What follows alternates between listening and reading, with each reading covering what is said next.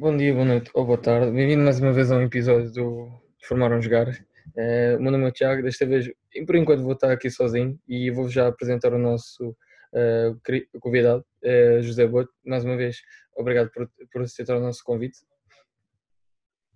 Obrigado eu pelo, pelo convite e vamos a isso então. Malta, para vos apresentar aqui o tema, vamos falar um bocadinho sobre a perspectiva, neste caso, perdão, de a perspectiva de as observações das características de um jogador num contexto de formação sobre o olhar de um scouter. Uh, e antes de começarmos aqui a nossa conversa, Sr. Boto, gostava, se fosse possível, desse aqui um bocado o seu background enquanto treinador, pessoa e também de scouter. Uh, bem, uh, eu já não sou novo, já tenho alguma idade e já comecei há uns anos atrás. primeiro como, como treinador, a minha primeira experiência como treinador foi em 1996. Uh, depois, a partir daí, durante 12 anos seguidos, 12 não, 13 anos seguidos, uh, treinei sempre equipas de, de, no Louros, no Sacavenense, uh, no Alverca, depois no Louros outra vez já séniores, no Sacavenense séniores e no Via Longa séniores. Minha última experiência como, como treinador foi no Vialonga, nos séniores do, Vialonga, na época de 2006, 2007, salvo erro. Depois, em 2007, 2008, entrei para o Benfica como, como no departamento de scouting, onde ajudei ali a criar um departamento que não existia. Uh, e a partir daí, toda a minha vida tem sido nesta área, numa área mais para observação de jogadores e, e, e de direção desportiva, de conselheiro, de, de, de, de, políticas desportivas, portanto uma área que é a minha área atual e que já se prolonga nos últimos 14 anos. Obrigado, Sr. pela sua breve uh, história pessoal. E agora aqui para lançar também já o nosso diálogo e entrar também num dos primeiros temas, que é o olhar holístico do jovem jogador, Gostava de fazer uma pergunta que quando observa um jovem jogador ou criança, quais é são os, os principais parâmetros ou características que procura avaliar? E tendo em conta essas características, uh, podem estar latentes uh, ou não de atrasos de maturação. E, claro, devemos ter em conta o seu contexto que está inserido, ou não? Bem, primeiro, uh, fazer aqui um, umas notas prévias antes de entrar propriamente na, na, na tua pergunta.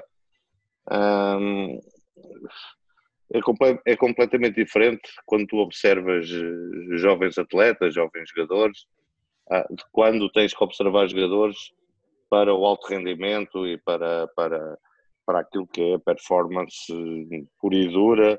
Uh, e, e, são, tu tens que olhar para coisas eh, diferentes e, e, e digo-te que é muito mais difícil uh, o trabalho de alguém que tem que, que, que, que, escolher jovens atletas do que o trabalho de quem tem que escolher para o futebol profissional. Dito isto, uh, dizer-te o quê? Dizer-te que é mais difícil porque, porque tu não tens tantas referências, tu não tens um, uh, tantas coisas para te agarrares e olhares uh, nos jovens atletas uh, e, e, e, portanto acaba, isto acaba por ser mais difícil.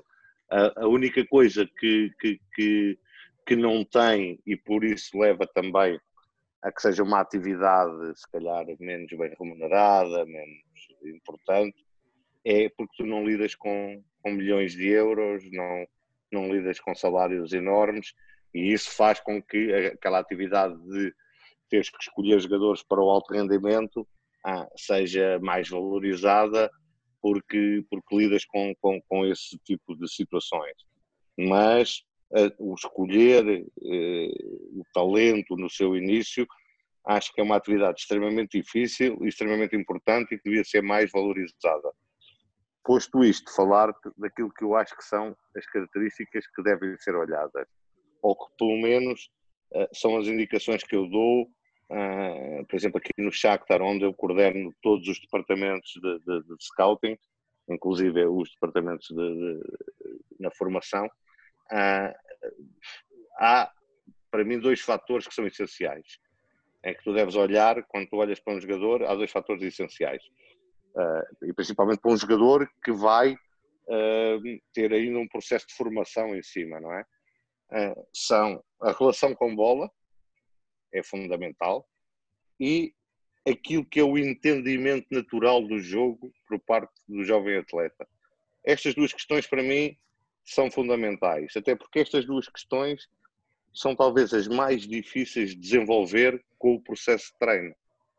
Percebes? Todas as outras coisas que tu consegues desenvolver através do processo de treino. Estas duas coisas são coisas muitas vezes, eu não digo inatas, porque uh, não acredito que haja coisas inatas, mas uh, quase inatas. São coisas que, que o jovem jogador traz com ele pelas experiências que teve durante a, a sua, o seu crescimento, o seu, a sua primeira fase de crescimento, o meio que, que o envolveu, ah, e isso faz com que haja jogadores que são muito intuitivos naquilo que é o jogo e depois outra coisa, aquilo que eu falei primeiro, que é para mim das coisas mais importantes, que é a sua relação com bola. Estas coisas são melhoráveis, mas a melhoria não é tão grande como outros fatores de, de rendimento. E estes, estes fatores, se realmente a criança não os tem, muito dificilmente tu, através do treino, vais conseguir atingir uh, uh, níveis compatíveis, por exemplo, com o alto rendimento. E, e, e, quando eu falo, por exemplo, aqui do Shakhtar, ou do Benfica, ou do, outro clube, estamos a falar de clubes de alto rendimento. Nós, quando formamos os jogadores, tentamos que seja para um máximo aproveitamento no, no, no alto rendimento. E, e, e essas, du essas, essas duas questões, para mim, são fundamentais, são fundamentais. Depois, é óbvio que, tendo essas duas coisas, tu tens que ver o contexto. O contexto em que o jogador está inserido, com quem é que ele joga, contra quem é que ele joga, porque isso também faz a diferença. Porque tu jogas com, com jogadores eh, melhores, tu pareces sempre melhor, não é? Se jogas contra adversários mais fracos, se calhar tu não és tão bom como aparentas. Uh, portanto, esse contexto deve ser sempre analisado. Mas a minha, a minha opinião e o meu entendimento é, uh, e é essas as ordens que eu dou aqui, por exemplo, no Shakhtar, é o jogador tem estas duas coisas bem desenvolvidas, vamos a falar de jogadores até aos 12, 13, até mesmo 14 anos, tem estas duas coisas bem desenvolvidas, estas coisas estão lá, então é de trazer, porque tudo o resto ah, são coisas que eu acredito que se podem desenvolver com, com, com treino, percebes? Ok. Não ter estas coisas é que é difícil depois desenvolver, uh, porque por mais que tu treines, são coisas que, que, que são de difícil um, desenvolvimento se tu não as trazes de, de base. Portanto, estas duas questões, relacionamento com bola e a intuição que o jogador tem, não, mais do que entendimento do jogo, é intuição para o jogo, percebes? É aquilo que o jogador percebe para, para desenrolar o, a ação do jogo e ele tem uma percepção correta. E essas duas coisas, para mim, são as coisas que, que devem ser eh, mais olhadas.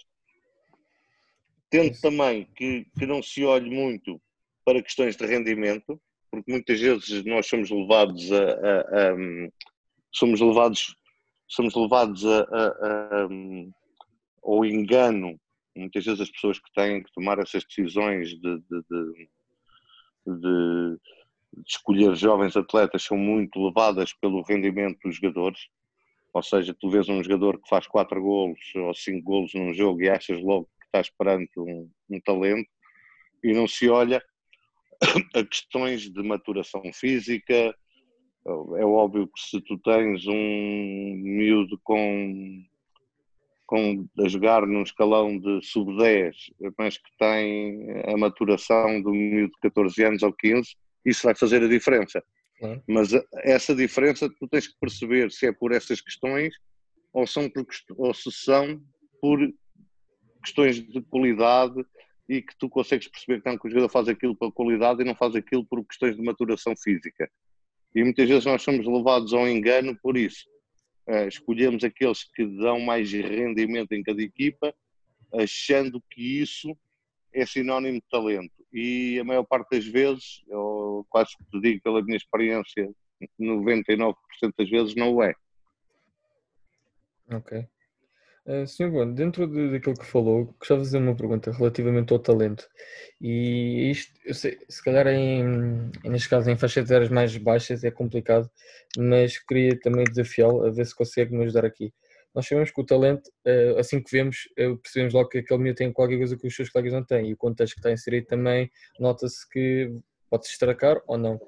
Mas a minha questão é, se esse talento está lá, é inato ou nato?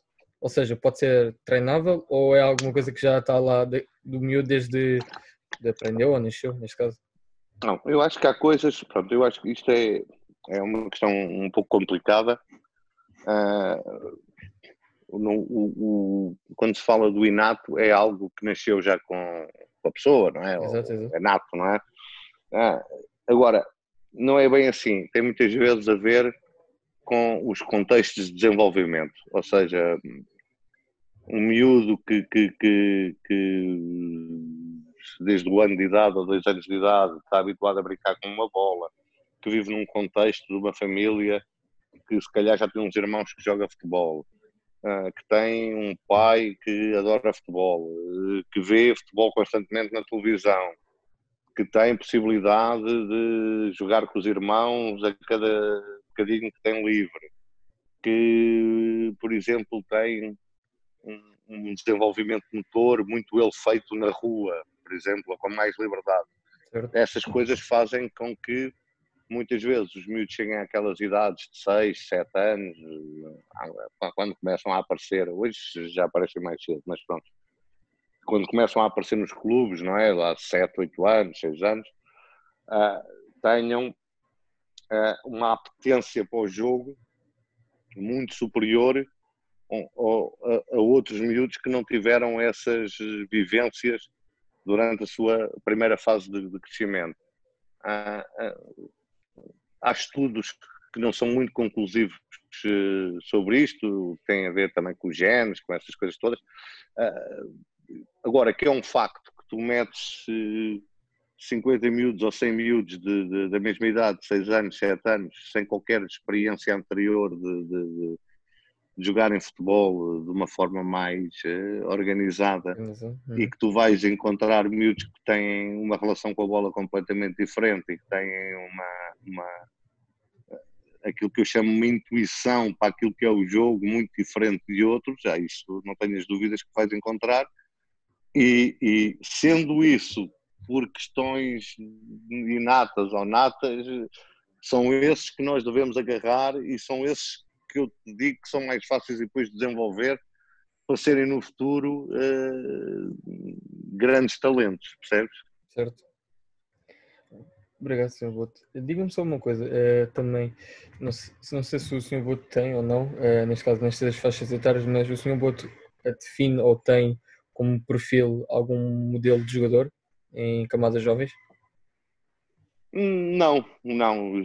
Posso dizer que nós temos perfil de jogador para aquilo que é o futebol uh, profissional, porque uhum.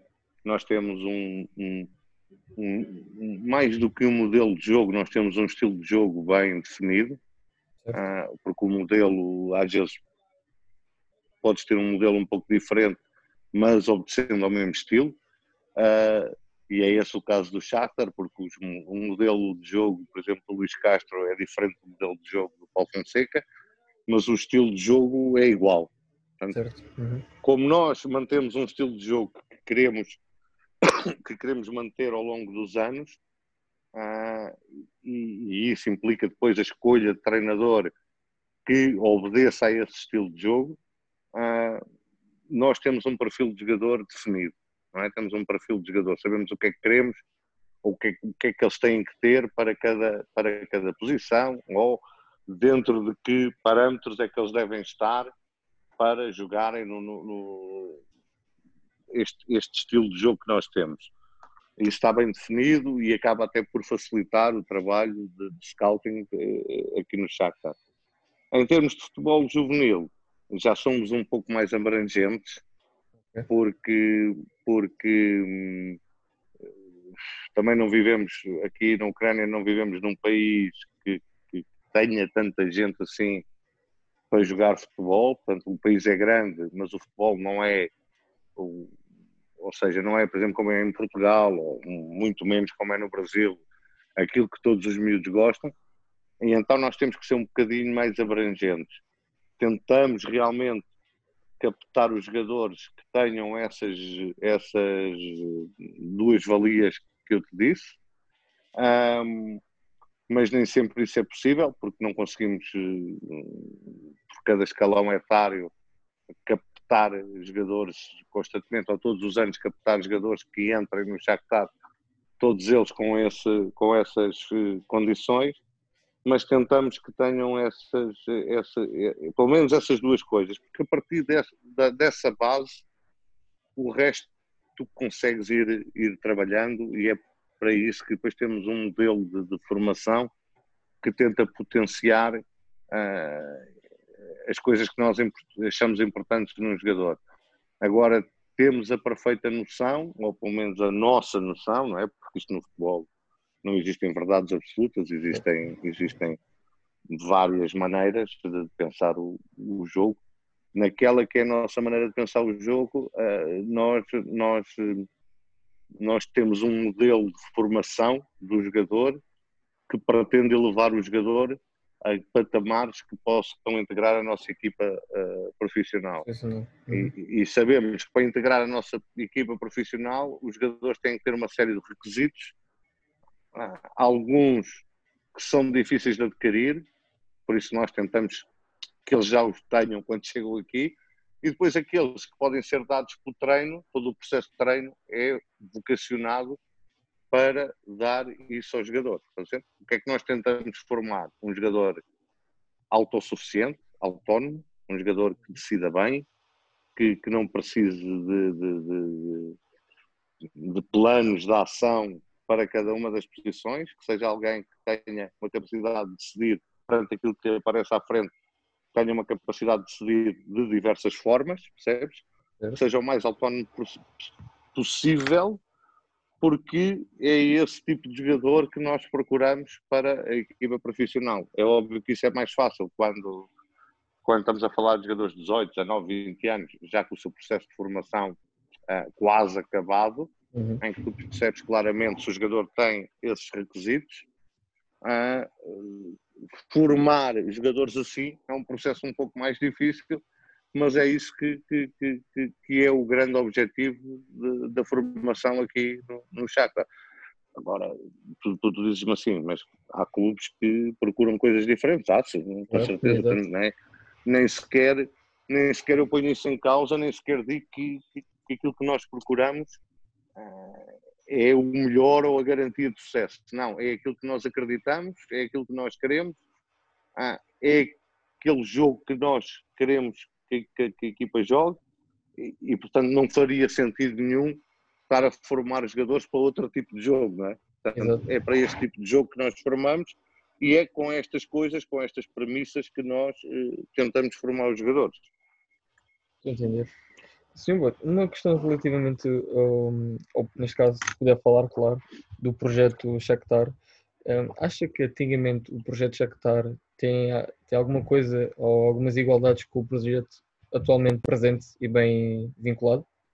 É por, por exemplo, nós sabemos que, e acho que até foi uma entrevista que o José Bud disse, que um, o ano passado, se não me engano, o, a equipa ucraniana do Sub-21 foi considerada campeã mundial, se não me engano. Posso estar aqui a dizer uma bobeira? Não, não, não, foi, foi, foi campeão mundial de sub-20. Ok. A Ucrânia e... foi campeão mundial de sub-20. E acha que isso tem, tem tido influência nos vários projetos, ou neste caso, o que tem havido uh, antemão dos projetos que os vários clubes ucranianos têm realizado? Não, uh, eu não sei se é isso que tu queres saber, mas se também não for, é isso que eu te vou dizer, porque, okay. porque acho que é importante. Uh, um, até que ponto é que uh, aquilo que é o projeto Shakhtar e a ideia Shakhtar uhum. influenciou uh, a formação de jogadores na Ucrânia Exatamente. e até outros clubes. E isso influenciou garantidamente, garantidamente até porque o Shakhtar, quem conhece e quem já viu jogar o Shakhtar sabe que tem um futebol uh, diferente, não é melhor nem pior do que os outros, é um futebol diferente, é um futebol uh, onde se põe muito em evidência o talento dos jogadores, Portanto, também não é, não é menos verdade uh, que o facto de termos 14 jogadores brasileiros no, no, no plantel faz com que, que, que, que, isso também aconteça, não é? Mas nada é por acaso, nós também não vamos buscar uh, jogadores brasileiros porque, por, só porque sim, vamos buscar porque sabemos que é um tipo de jogador que se enquadra na nossa forma de jogar.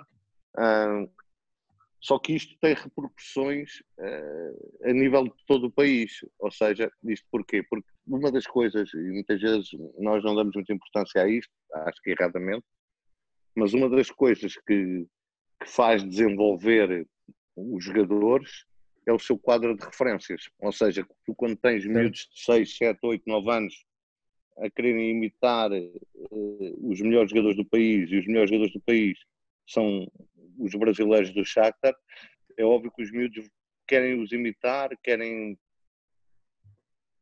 querem copiar as coisas que eles fazem, querem, querem, querem imitar os dribles, querem imitar os remates que eles fazem, a forma como eles param a bola, para perceber? Exato, isso sim, sim. Tam, também cria ah, nos miúdos um, um gosto diferente daquilo que eles tinham há 15 ou 20 anos atrás, como quadro de referências. A Ucrânia foi muito marcada por um treinador, que foi o Lobanovsky, nos tempos do Dinamo de Kiev, que era um treinador de muito sucesso aqui na, na, na Ucrânia, por, por, aquilo tudo que fez no, no, no Dinamo de Kiev. Uh, não só a nível interno como a nível internacional, mas era um, uma maneira de jogar que nada tinha a ver com esta do Shakhtar. Pronto, eram equipas muito rigorosas defensivamente, eh, que depois aproveitavam o espaço para, para transições rápidas ao contra-ataque, que era servida por um tipo de jogadores muito rápidos, ah, que, que necessitavam de muitos metros para pôr essa, essa velocidade em, em prática. Ah, o Shakhtar é uma equipa completamente diferente, é uma equipa que domina os jogos, propõe, que tem, tem que tem muito mais tempo a bola do que o adversário, que chega às zonas de finalização com muitos jogadores, que joga com a defesa muito subida, com 50 metros nas costas. Às vezes temos os nossos dois centrais metidos no meio campo adversário. Uh, uhum. E isto, não sendo nenhuma novidade a nível uh, mundial, porque há algumas equipas, não tantas como isso, mas há muitas equipas que, que jogam assim, há algumas, algumas equipas que jogam assim, aqui foi uma novidade, porque, porque não era esse o estilo de jogo que, que, que eles estavam habituados, percebes? Certo. Ah, e, e, isso já vem, não vem só do tempo do Paulo Fonseca, vem já do tempo do, do Lucesco, que, que foi também o ídolo aqui do Shakhtar, porque por, por, muita coisa que ganhou, inclusive uma, uma, uma Liga Europa, um, servida sempre por muito jogador brasileiro que tem, como todos nós sabemos, ah, aquele perfume técnico do, do, do, jogador brasileiro, e isso fez mudar um pouco a mentalidade, principalmente dos miúdos, não é? Porque os miúdos, em vez de, de imitarem o que viam nos jogadores famosos de, do tempo desse Dinamo de Kiev, começaram a querer imitar o Douglas Costa, o Fernandinho, o, o Fred, uh, uh, o William, que era um jogador completamente diferente daquilo que eles estavam habituados a ver. Ah, este processo, que é um processo que já tem anos, fez com que, sem qualquer dúvida, uma melhoria naquilo que são as qualidades técnicas do jogador ucraniano. Ah, e esta nova geração, que é a geração de 99, 2000, que é campeã do mundo sub-20, é, um perfil de jogador ucraniano completamente diferente daquilo que era o jogador ucraniano há 10 anos atrás. É um jogador mais técnico, mais criativo, uh, que entende também um pouco melhor outras maneiras de jogar e é óbvio que o Shakhtar tem uma influência grande uh, nesta mudança de, de, de, quase cultural de perfil, exatamente, quase cultural de perfil de jogador que tem, porque isto, o, os nossos quadros de referência para os miúdos são muito importantes. Quer dizer, é diferente o miúdo querer imitar o Neymar ou um miúdo querer imitar outro gajo qualquer, não é? Que, claro. que é o ídolo do país dele, mas que não tem aquela qualidade que tem o Neymar, por exemplo. E neste caso, o facto dos miúdos querem imitar aqui o Marlos, o Tyson, o Alan Patrick, e antes disso, os Douglas Costas, os Williams, os Fernandinhos, fez com que aparecesse um novo tipo de jogador ucraniano, que, aliada a condições físicas naturais, essas sim naturais, que o jogador ucraniano tem, porque, porque é gente com, com muita disponibilidade física, com, com, com a nível de, de, de, daquilo que é o, o biotipo de corpo que tem, é gente alta, gente bem musculada, uh, pronta para o desporto, percebes? Para, para tudo, para o uhum. desporto em geral. Uh, fez aqui um mix bem interessante de, de, de, jogador ucraniano que tem essa disponibilidade física, normalmente são jogadores velozes, resistentes, uh, fortes nos duelos, com ganharam em qualidade técnica. Portanto, isso fez aqui um mix muito engraçado que a Ucrânia está neste momento, apesar de não ser um país rico, de não ser um país eh, super organizado, a, a, a desfrutar eh, dessa nova geração de jogadores, não só a nível das camadas jovens, com, com a conquista do, do, do Mundial de Sub-20, mas também esta nova geração que está ao serviço do Shevchenko na, na, na seleção A, eh, que todos nós tivemos a oportunidade de ver durante esta fase de qualificação e ganhou, ganhou e empatou uma vez com Portugal ah, e ganhou o grupo onde estava Portugal, portanto que era um grupo que, que, não era fácil e que eles ganharam, não com facilidade, mas ganharam com, com muito mérito. Servidos por um tipo de jogadores uh, diferente do que era o jogador ucraniano há cinco anos atrás, ou há seis, uhum. ou para não falar ainda há mais tempo. Portanto, nesse aspecto, aquilo que, que, que o Shakhtar influenciou numa nova visão de um futebol diferente uh, tem realmente repercussões naquilo que são os novos jogadores ucranianos. Ok. Parece-me que, como o senhor Boto disse, houve um, um, quase uma mudança, não digo radical, mas uh, gradual do, do, tipo de jogo e de perfil de jogador que houve. Uh, Sim, e, tem, e, e tem muito a ver com isso, tem muito a ver só com a imitação, porque o processo de treino uh, não é ainda o indicado, não é ainda okay. o ideal. Se falamos da maior parte dos clubes, ou se falamos de, de, de, especialmente da formação, uh, e eu estou convencido que esta mudança que tem muito a ver só com a imitação, com a tentativa de imitação dos miúdos desses jogadores, uh, se for acompanhado com um processo de treino mais uh, vocacionado para, para, para potenciar essas coisas, essas coisas de criatividade, técnica no jogador, uh, pode fazer da Ucrânia eh, ainda um país bem melhor a nível do futebol. Entender. Uh, Sr. passando aqui outro tópico, neste caso falando um bocadinho também da sua transição de treinador para scouter, uh, o que é que tem a sua experiência como treinador e como é que foi ela e como é que fez o transplante para a função de scouter? E, mas, e também vou acrescentar que características é que um treinador pode ter eh, que faz dele um bom scouter? Ah, bem, eh, primeiro dizer-te que é, para mim foi super importante porque uma das coisas que tu tens que, que, hum, que tens que, que perceber é, é, o jogo, não é? Se tu não percebes o jogo, muito dificilmente uh, tu consegues ir buscar jogadores uh, com, com um grau de assertividade uh, que te permita perceber que aquele jogador vai enquadrar naquilo que é o, o jogo que tu tens, seja ele qual for, não é? Portanto, teres algum entendimento do que é o jogo é, é fundamental. Não digo que seja fundamental, porque eu conheço muitos, eh, muitos scouts que, nunca foram treinadores eh, e que são excelentes também, mas o ter sido treinador dá-te esse, esse, esse background de, de, entendimento do jogo, o que não quer dizer que uma pessoa que nunca tenha sido treinador também não o possa ter. Tem, pode, okay. o mesmo entendimento do jogo. Dá-te outra vantagem ainda, que é como tu tens que lidar diretamente com os treinadores, porque tu, são eles que põem os jogadores que tu escolhes a jogar ou não, não é? Portanto, claro. e, e, tu tens que os convencer disso. Tu também te consegues pôr na pele do treinador, ou seja, tu percebes o que é que ele está a pensar uh, e porque é que às vezes eles são mais renitentes a que tu tragas este tipo de jogador e mais outro tipo. Tu consegues perceber isso porque já estiveste daquele lado e consegues perceber as dúvidas do treinador, não é?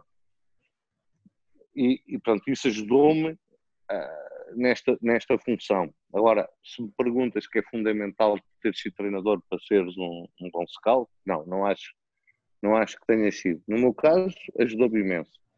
Uh, a nível daquilo que foi a transição, posso dizer que foi muito foi, foi, foi, foi complicada. Ao princípio foi complicada porque são funções completamente diferentes e tu quando estás no quando estás como treinador uh, tu gostas do jogo ao domingo, gostas de todo o processo de treino, gostas de ver desenvolvida a, a tua ideia ou os teus jogadores, um, depende dos, dos escalões em que estás, não é? E dos Exato. objetivos que tens, mas sentes a falta daquele dia a dia do, do, do, treino. Portanto, porque este é um dia a dia completamente diferente. Um, e isso ao princípio custou um bocadinho, até porque eu estava muito próximo.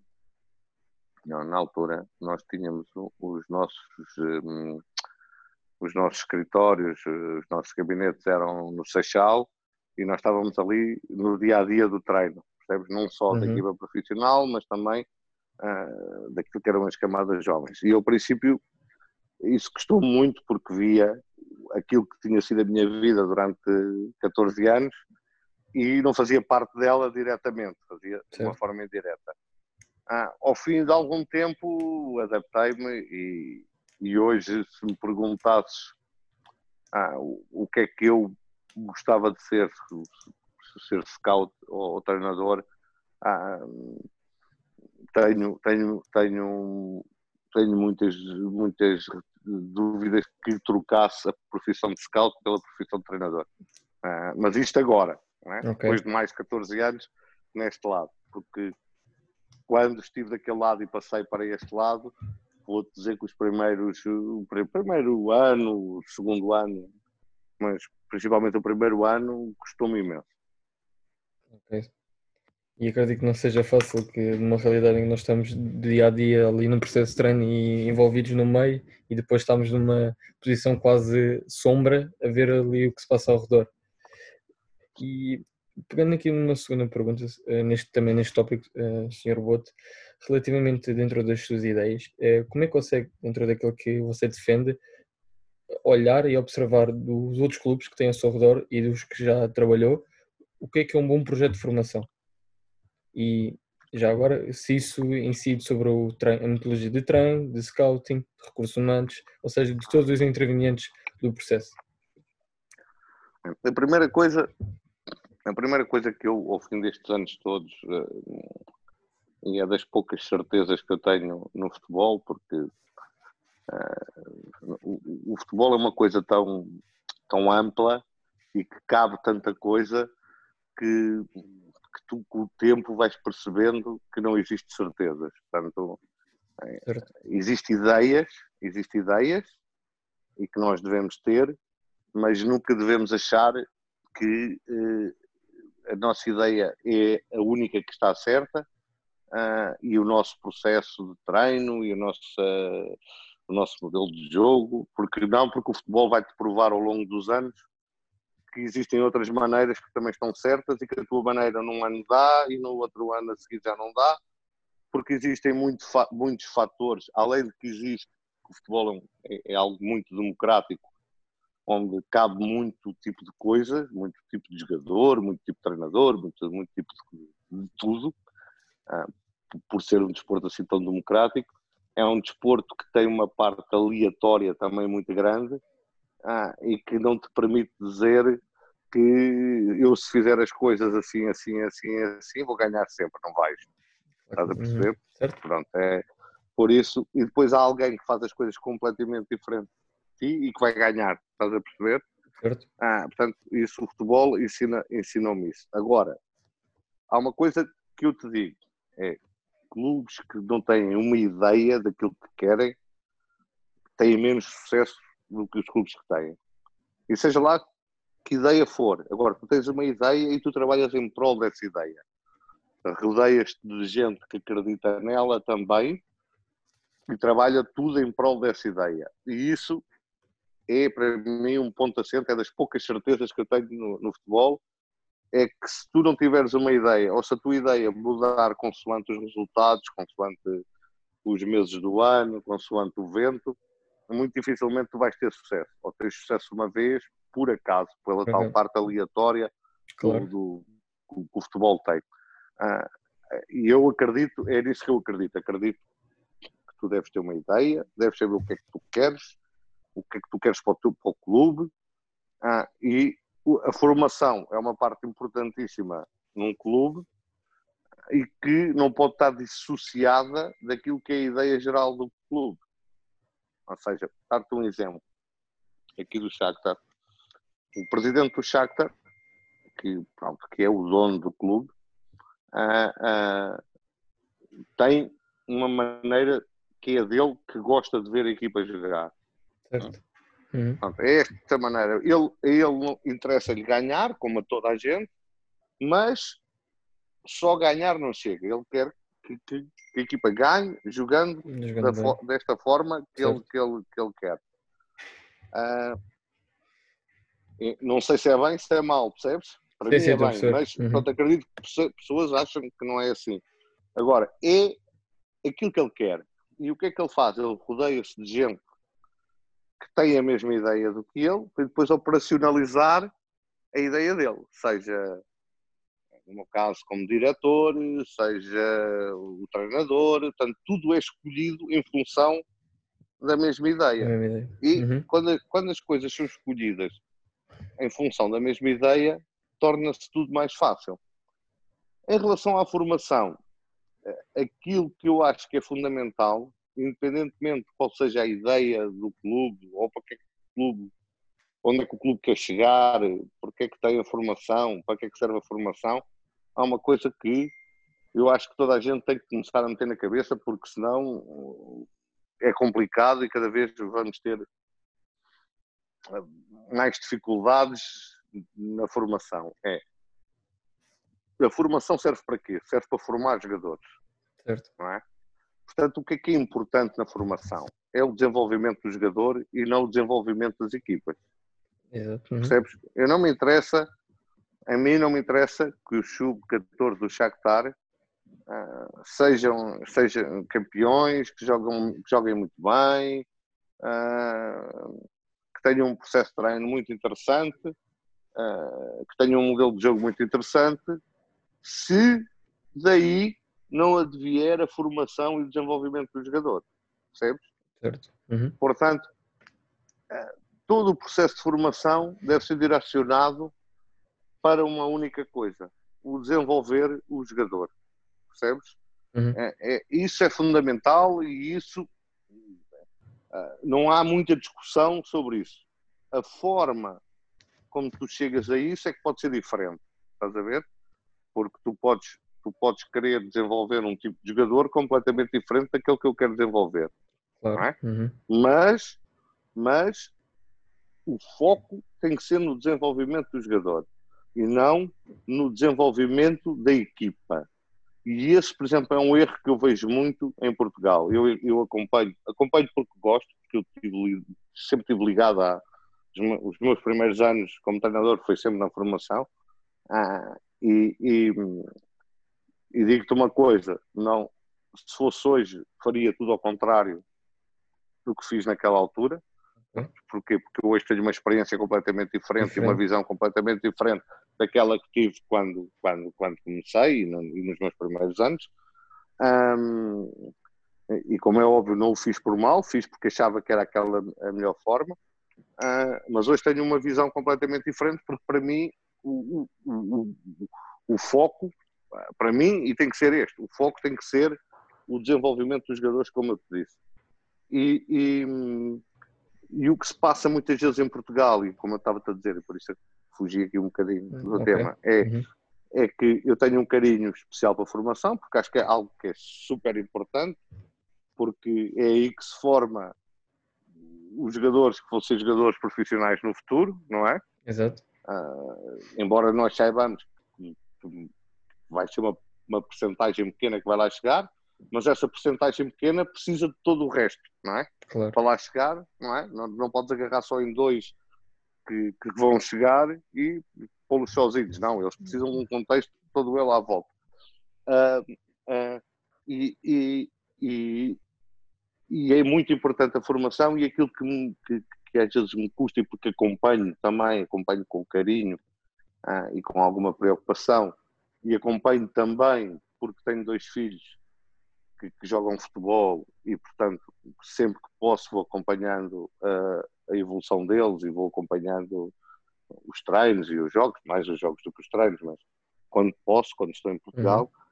Uhum. E, e, e, porque também quando estava no Benfica, também aconselhava bastante o presidente naquilo que eram as matérias da formação e aqui a mesma coisa. Aqui tem ainda um papel mais importante do que tinha no, no Benfica. Uh, Portanto, a formação para mim, não sendo a minha área mais eh, específica, é algo que me interessa muito e que tenho sempre um olhar atento. Uh, e aquilo que eu vejo, que eu vejo muitas vezes em Portugal é trabalha-se muito em, para se mostrar equipas eh, interessantes ou super organizadas, uh, muitas vezes esquecendo o foco principal que é o desenvolvimento do, do, do, do jogador. Uhum.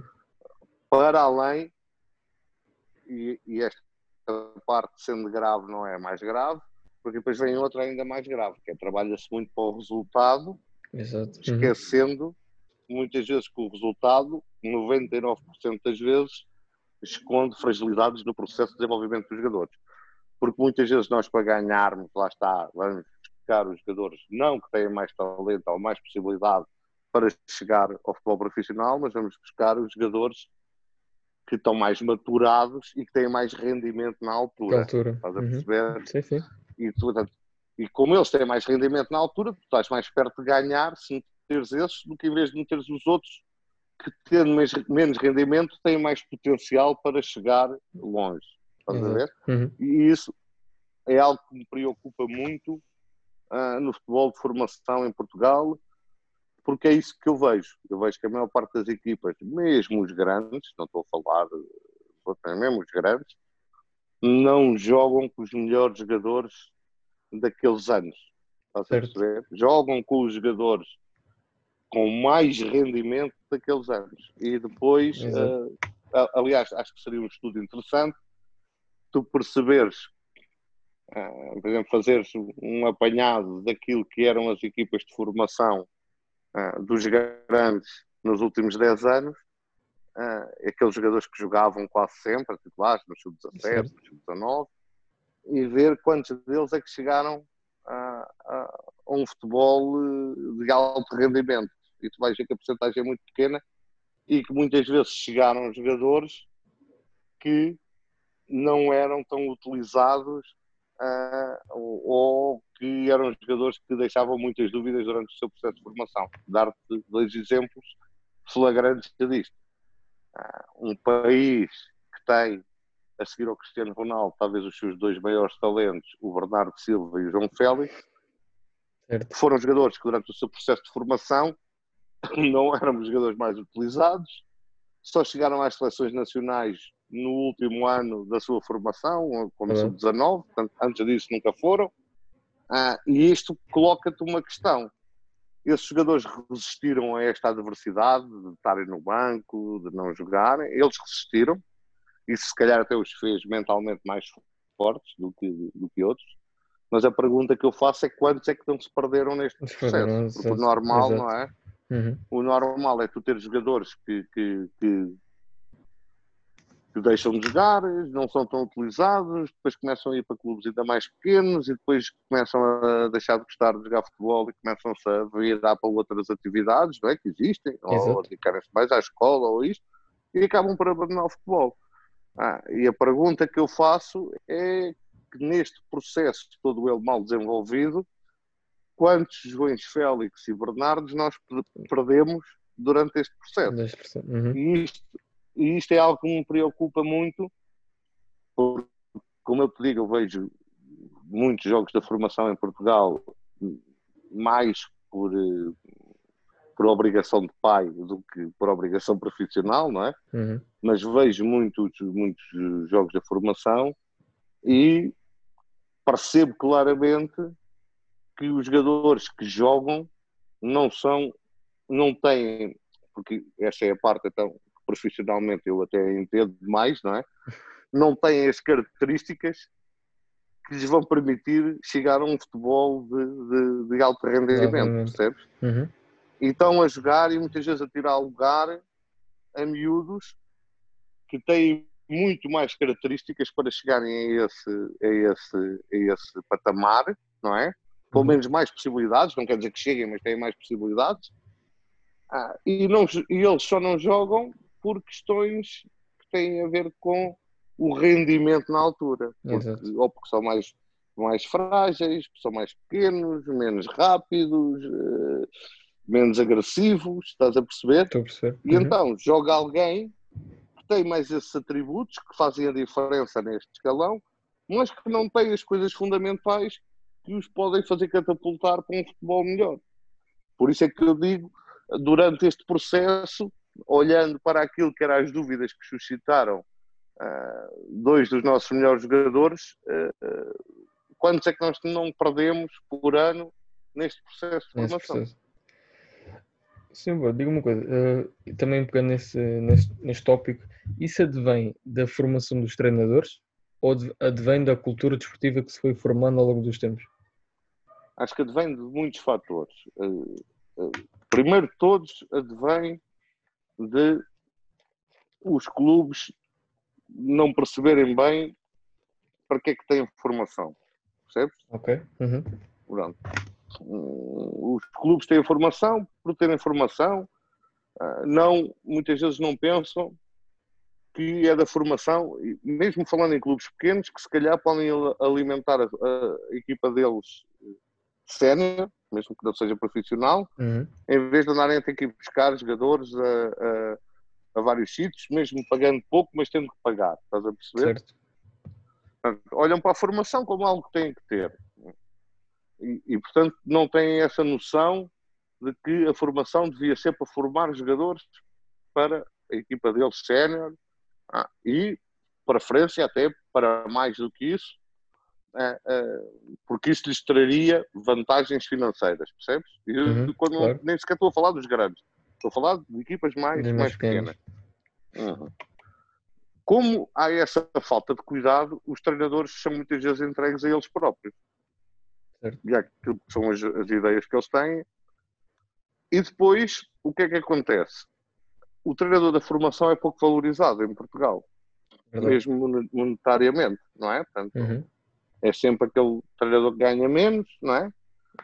E é óbvio que os treinadores que vão para a formação têm sempre a ambição de chegar ao futebol sénior, não é? Exato. E qual é a forma que eles têm de mostrar que têm qualidade? É ganhando. É ganhando. Estás a perceber? É. É ganhando. Porque tu ganhas o campeonato sub-6, sub-7, sub-8, sub-9 e as pessoas começam a olhar para ti como alguém que é bom treinador. E se calhar não és. Percebes? Exato, sim, sim. se calhar não és. E, e, muito menos bom treinador na formação.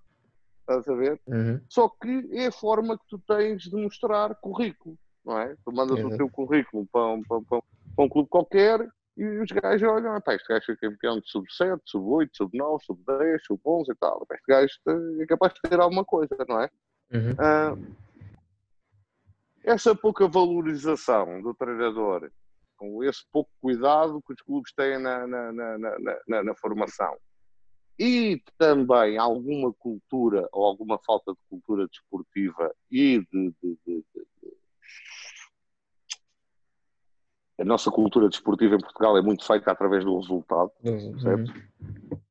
Basta tu veres que há Há treinadores que um dia são os maiores do mundo e no dia seguinte a imprensa e os críticos e os, analistas e, e, os blogs todos que existem já, já não prestam, depois a seguir ganha já é o melhor do mundo. O herói. Uhum. E, nós, é, e, nós, e nós vivemos nessa cultura resultadista que se alastra a tudo, percebes?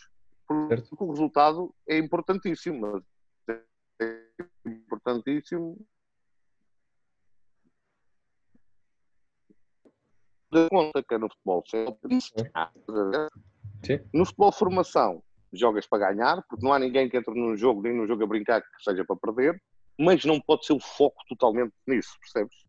E, e, e, tu vives nesta cultura um, um pouco resultadista que se alastra também aos treinadores, alastra-se aos coordenadores de formação, ah, e, e, isto leva, isto leva a que na minha opinião, e não sendo, sendo nós um país de futebol, uh, estamos ainda um, uns furos muito abaixo, ou muito abaixo daquilo que era o nosso potencial, os jogadores. Ou seja, eu acho que em Portugal seria possível tu teres mais Bernardo Silva e mais João Félix, percebes? E não teres dois só. Exato. Era possível tu teres mais, era possível teres mais jogadores porque, porque nós temos essas características, temos jogadores com essas características, depois ah, ou nem sequer são olhados durante o processo de formação e aí acabam por desistir. Exato, e por ser esquecidos. Concordo. Ou desistir ou não qualidade de, de, de, tempo de prática, de tempo disso, que outros que tu olhas, eu olho e eu vejo muitas vezes isso, Uh, uh, e às vezes estou a olhar para um, para um jogo e estou a falar mesmo dos grandes, estás a perceber? Uhum. E estou a olhar para o jogo e digo assim: é pá, nenhum destes miúdos, eu digo para mim, não, não digo isto, faz o teu como é óbvio. Claro. Não é? Uh, mas estou a olhar e digo assim: acreditam de alto rendimento e alguns até de médio rendimento. Né?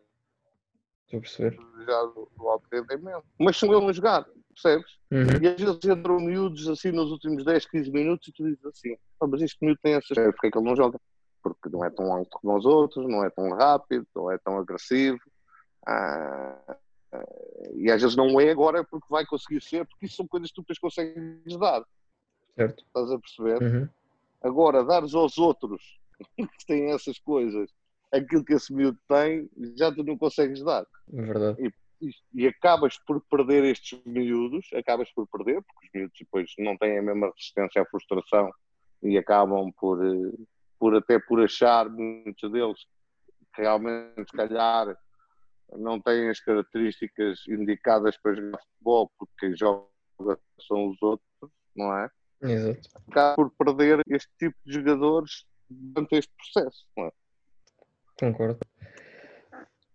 Sim, vamos entrar aqui noutro tópico e também já é o que estávamos a bocado, há bocado, que era as adversidades do contexto de formação e queria saber, se puder, claro, a sua opinião relativamente à observação e contratação, neste caso, na minha opinião, abusiva de jovens cada vez mais novos a irem para equipas de, de elite e os, e os processos por detrás dessa contratação. Se puder uh, compartilhar a sua opinião, claro. Uh, também aqui tu podes olhar isto de, ah, é, é, óbvio que hoje a procura de jogadores é tão é tão tão forte é tão competitiva começa tão cedo que, que, que isso passa. Por outro lado isso leva a problemas gravíssimos, que é a falta de competitividade, não é? Exato. Uhum. Se os clubes apanham tudo com, com outras equipas que são bem mais fracas, porque não têm acesso a esses jogadores, perdem esses jogadores todos, ah, e, e, essa falta de competitividade também não ajuda ao crescimento dos jogadores. Se um jogador passa um ano inteiro a ganhar 10 a 0, 9 a 0, uhum. não vai crescer, percebes? Não vai crescer. Certo, certo. É, mesmo perante isto, e aí tu podes, isto é uma ideia que é muito minha, mas mesmo perante isto, eh, tu podes perceber na minha, na minha visão como o, aquilo que se escolhe nos jogadores para a formação está completamente errado, que mesmo os clubes grandes indo buscar tudo que mexe nos clubes eh, ao lado. Uh, uh, o, o, o, nível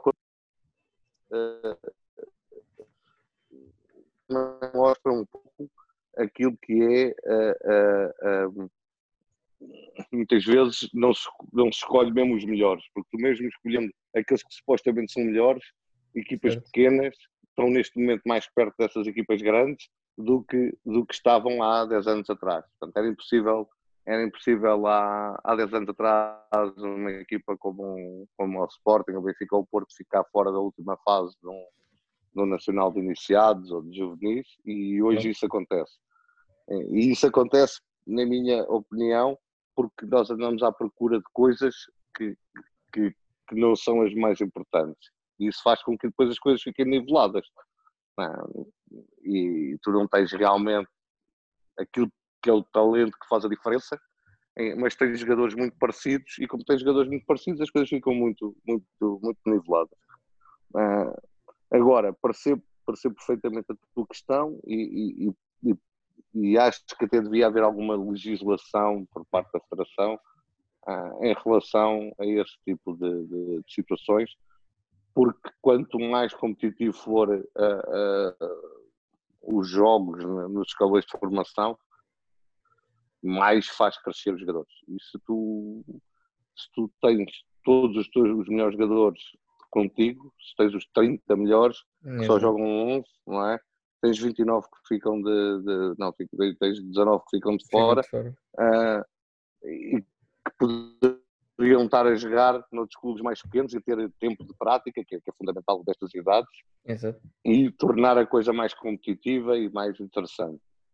Ah, e isso em alguns países existe. Existe, existe algum, algumas leis, por exemplo, na Alemanha, onde os clubes até uma determinada idade, por exemplo, não podem ir buscar jogadores que não seja num perímetro de 50 km, por exemplo. Okay. Uhum. É impossível.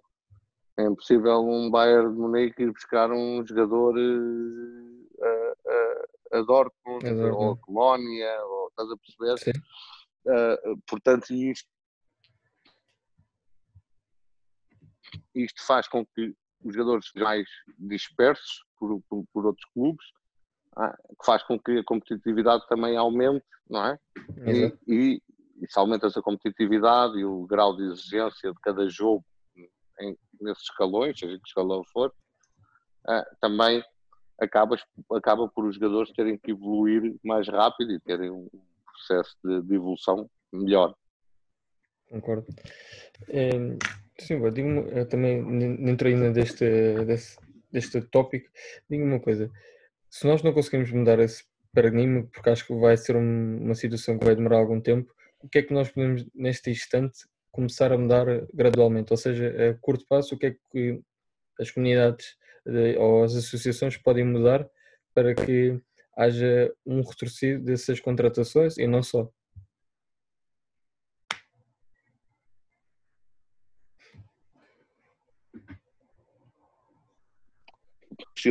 Isto, isto é assim, o futebol a nível, a nível, hum, a nível hum, estrutural, nós não podemos pedir aos clubes que sejam eles a mudar as coisas, tem que ser, tem que vir de cima. Exato. Uhum. Tem que vir das associações, tem, tem que vir das federações, que têm que ter planos bem delineados para, para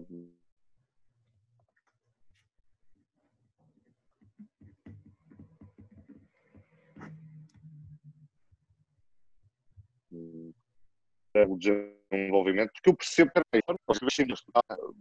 os vou conseguir, se calhar, ter três ou quatro ou cinco com transfer para a equipa principal, não é? Certo. Uhum. Mas vou perder, quem perde não é o clube grande, não é?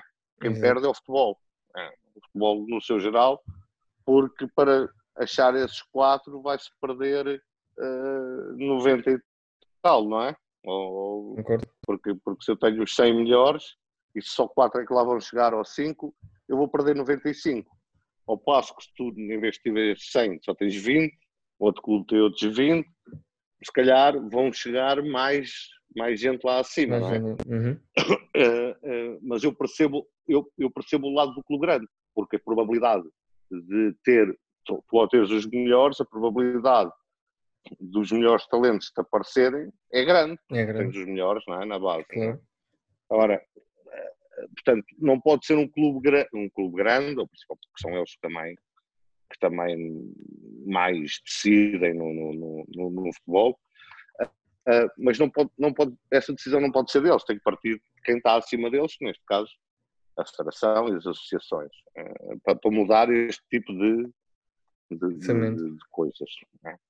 Por outro lado, a nível de mudares muita coisa na formação, passa muito pelos treinadores e pela valorização dos mesmos. Ou seja, eu, eu digo isto muito, muito abertamente. Uh, eu, eu escolho os treinadores aqui para a formação uh, e, e, e aquilo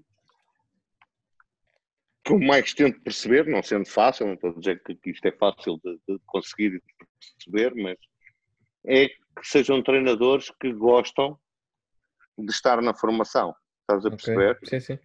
Que não se importem de passar uma vida a formar jogadores, porque isso também é muito bonito, estás a ver? Sim. Agora, se eu compensar, se eu te compensar isso e tu puderes viver disso, ah, não há justificação nenhuma para o treinador não se dedicar a fazer uma carreira como formador de jogadores e não utilizar a formação como um trampolim para outros voos. Agora, se tu não dás as mínimas condições monetárias e de valorização desse papel ao, ao, aos treinadores da formação, muito dificilmente vais lá chegar, porque eu percebo, eu também já fui treinador e treinava os, os sub-12 sub e, e, queria chegar aos sub-14 e treinava os sub-14 e queria chegar aos sub-17, não é? Uhum. é, é o processo normal, é o processo normal de, de, de, de, de ambição da própria pessoa. Agora, eu posso dizer que ser formador de jogadores é, é uma carreira aliciante, porque nem toda a gente vai ter sucesso no, no, no futebol profissional ou no futebol sénior e passares uma vida com uma carreira como treinador formador é algo muito bonito, desde que seja reconhecido uh, uh, uh,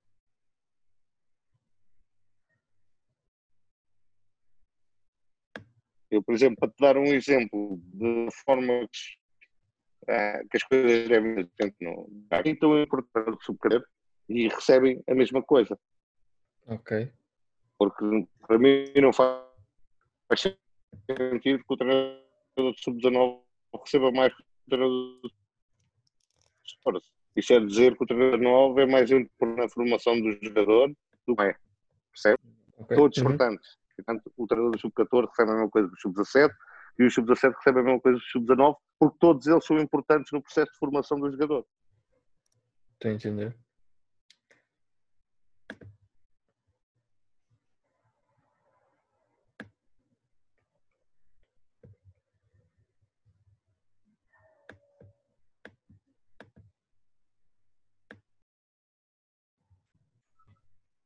Parece.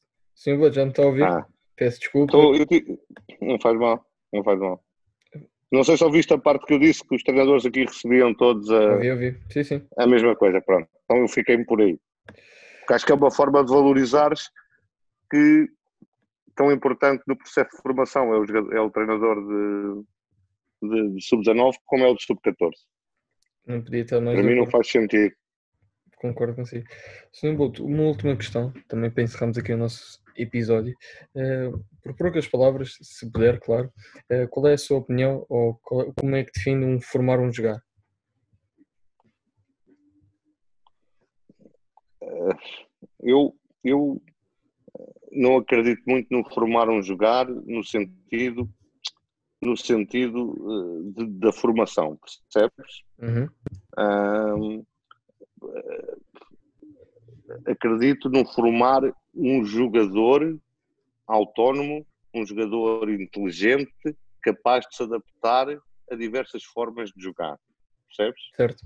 E acho que esse tem que ser o caminho. É mais do que tu formares um jogar durante o teu processo de formação, ou seja, nas equipas de formação, é desenvolveres o jogador para teres um jogador cada vez mais autónomo, que dependa menos daquilo que é uh, as ideias do treinador, percebes? Que seja capaz de decidir por ele próprio e decidir bem, como é óbvio, não é?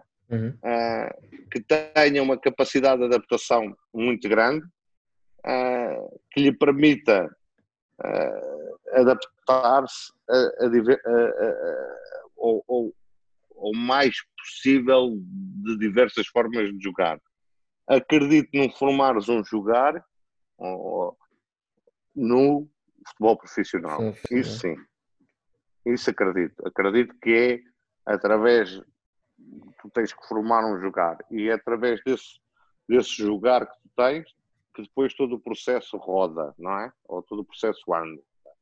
Não acredito que, por exemplo, eh, tu para formares um jogador que se adapte, por exemplo, à maneira de jogar do, do, do, do Shakhtar, tenhas obrigatoriamente que no sub-14 jogar exatamente como é a equipa profissional. Estás a perceber? Certo. Não acredito nisso. Acredito que a preocupação e o foco tem que ser no formar o jogador. Estás a perceber? Certo.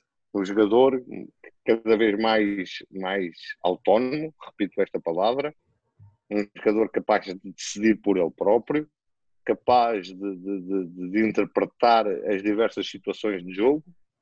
Ah, e, e se tu tiveres isso, esses jogadores ah, quase que se adaptam a todas as formas de jogar, percebes? Estou a perceber. Malta, e aqui tem, uh, antes de mais, Sr. José, vou agradecer o, por ter aceitado Nada. o nosso convite e por ter partilhado aqui algumas lições muito válidas relativamente sobre o que é o papel e o trabalho do Scouter e, dentro do geral, a sua opinião num contexto de formação e, neste caso, também de alto rendimento. E da nossa parte, Sr. José Boto, muito obrigado. Obrigado, obrigado eu e, e estou sempre disponível para falar deste, destas matérias que nós tanto gostamos e, e principalmente uh, passar esta mensagem, esta mensagem final à malta mais nova e à malta uh, que, que, que, será mais ou menos o, o, o, target destes, destes podcasts. É que uh, tudo aquilo que eu disse aqui advém da minha experiência e daquilo que é a minha ideia sobre o jogo. Uh, nunca, nunca pensarem que, ou, ou, ou, nem sequer eu penso isso, que esta é a única forma que existe, porque não existe, existem muitas formas de, de, pensar o jogo. Aquilo que vocês devem fazer quando são mais novos é ouvirem, tirarem as vossas ilações e começarem a formar a vossa ideia sobre o jogo. Percebes? Uhum. Nunca irem atrás nem de modas, nem de coisas que são, que parecem que são uh, as coisas que estão em vigor na altura, porque depois, passado um ano, já é outra coisa completamente diferente. E vocês não andarem atrás disso, porque se andarem atrás disso, uh, nunca vão formar a vossa ideia, e a vossa ideia, quando a formam, é sempre algo que, que está em, em, crescimento constante, não é? Uhum. E estão sempre a somar coisas a esse, a esse a, esse, a essa vossa ideia e essa forma de vocês pensarem o jogo. Uh, e, e é o conselho que eu dou: é ouçam as pessoas que têm a experiência da prática e os anos de, de, de prática aos mais altos níveis e depois vão tirando as vossas ideias, as vossas ilações e daí partirem para a formação da vossa ideia daquilo que vocês querem ou daquilo que vocês entendem para, para o jogo. Malta, ouviram? Aqui a, a última mensagem do, do Sr. Bote. É, desde já, malta, aqui está. É, o nosso tema de observação das características de um jogador num contexto de formação sobre olhar no scouter. Não se esqueçam de ouvir, comentar, partilhar e, malta, até à próxima. E mais uma vez, Sr. Bote, muito obrigado. Ah, obrigado